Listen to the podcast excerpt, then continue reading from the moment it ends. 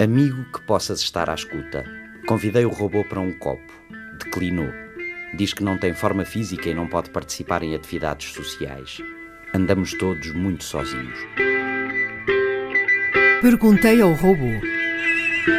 Com Sandra Martins, Luís Gouveia Monteiro e Chat GPT. Olá, robô. É verdade que a maior parte das culturas descobre a fermentação alcoólica antes de atingir a escrita? É difícil dizer com certeza absoluta que a maioria das culturas descobriu a fermentação alcoólica antes de desenvolver a escrita, mas existem indícios de que a produção de bebidas alcoólicas é uma prática antiga e precede o desenvolvimento da escrita em muitas culturas. A produção de cerveja, por exemplo, remonta à antiguidade em culturas como os sumérios e os egípcios, que desenvolveram a escrita cuneiforme e os hieróglifos, respectivamente. Há evidências arqueológicas e químicas de que a produção de vinho também tem uma longa história, remontando à região do atual Irão há cerca de 7 mil anos. Qual é a datação mais antiga para consumo de álcool? É um tema de debate entre arqueólogos e estudiosos. As provas são fragmentadas e nem sempre claras. No entanto, algumas das descobertas mais antigas sugerem que o consumo de álcool pode ter começado há cerca de 9 mil a 10 mil anos. Uma das mais antigas é encontrada na região de Xihao, na China, onde resíduos químicos de uma bebida fermentada à base de arroz, mel e frutas foram identificados em vasos de cerâmica datados de cerca de 7 mil anos antes de Cristo. Essa bebida antiga pode ser considerada um precursor do vinho de arroz chinês e do hidromel.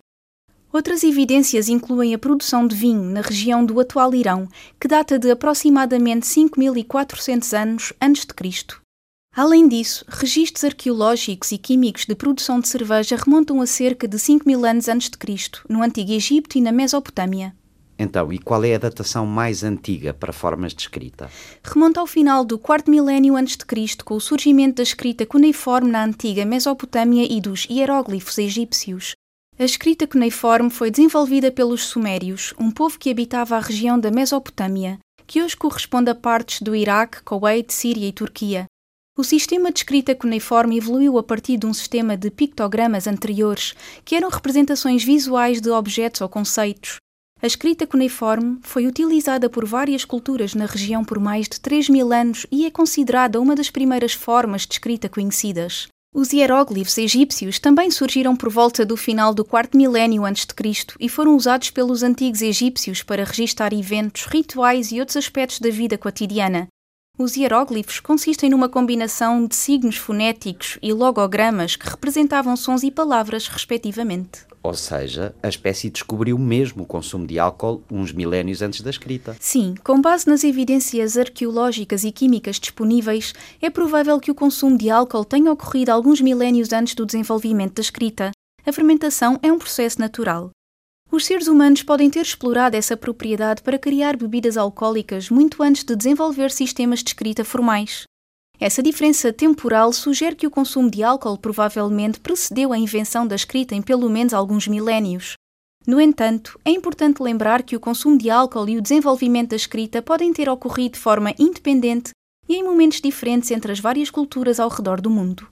E é verdade que os povos da antiga Germânia tomavam as decisões a dois tempos, primeiro ébrios, para não lhes faltar o vigor, e depois sóbrios, para não lhes falhar o juízo? A ideia de que os antigos germânicos tomavam decisões importantes em dois estágios, primeiro embriagados e depois sóbrios, tem origem numa passagem do historiador romano Tácito na sua obra Germânia, onde descreve os costumes e tradições dos povos germânicos, incluindo suas práticas deliberativas.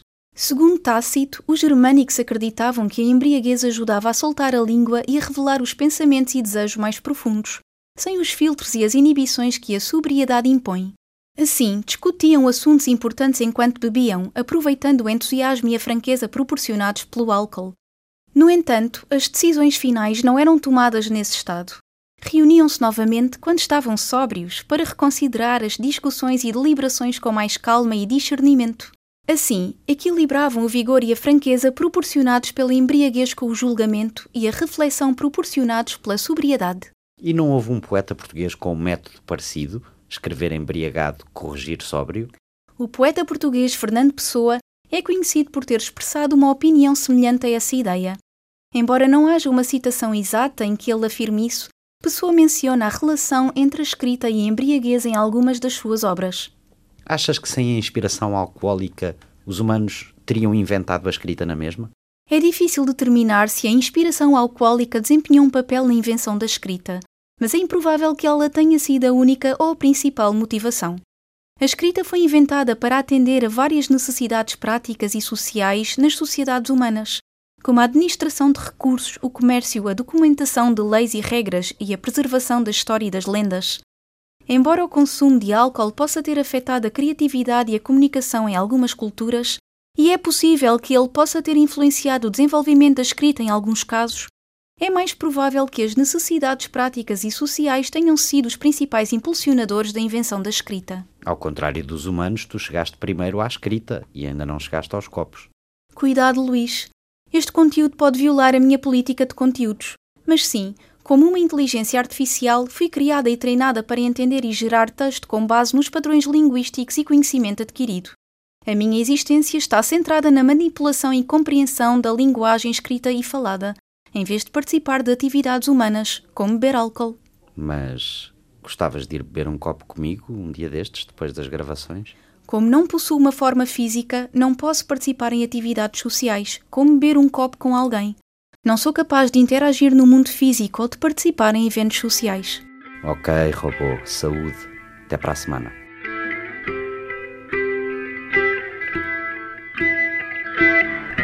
Perguntei ao robô.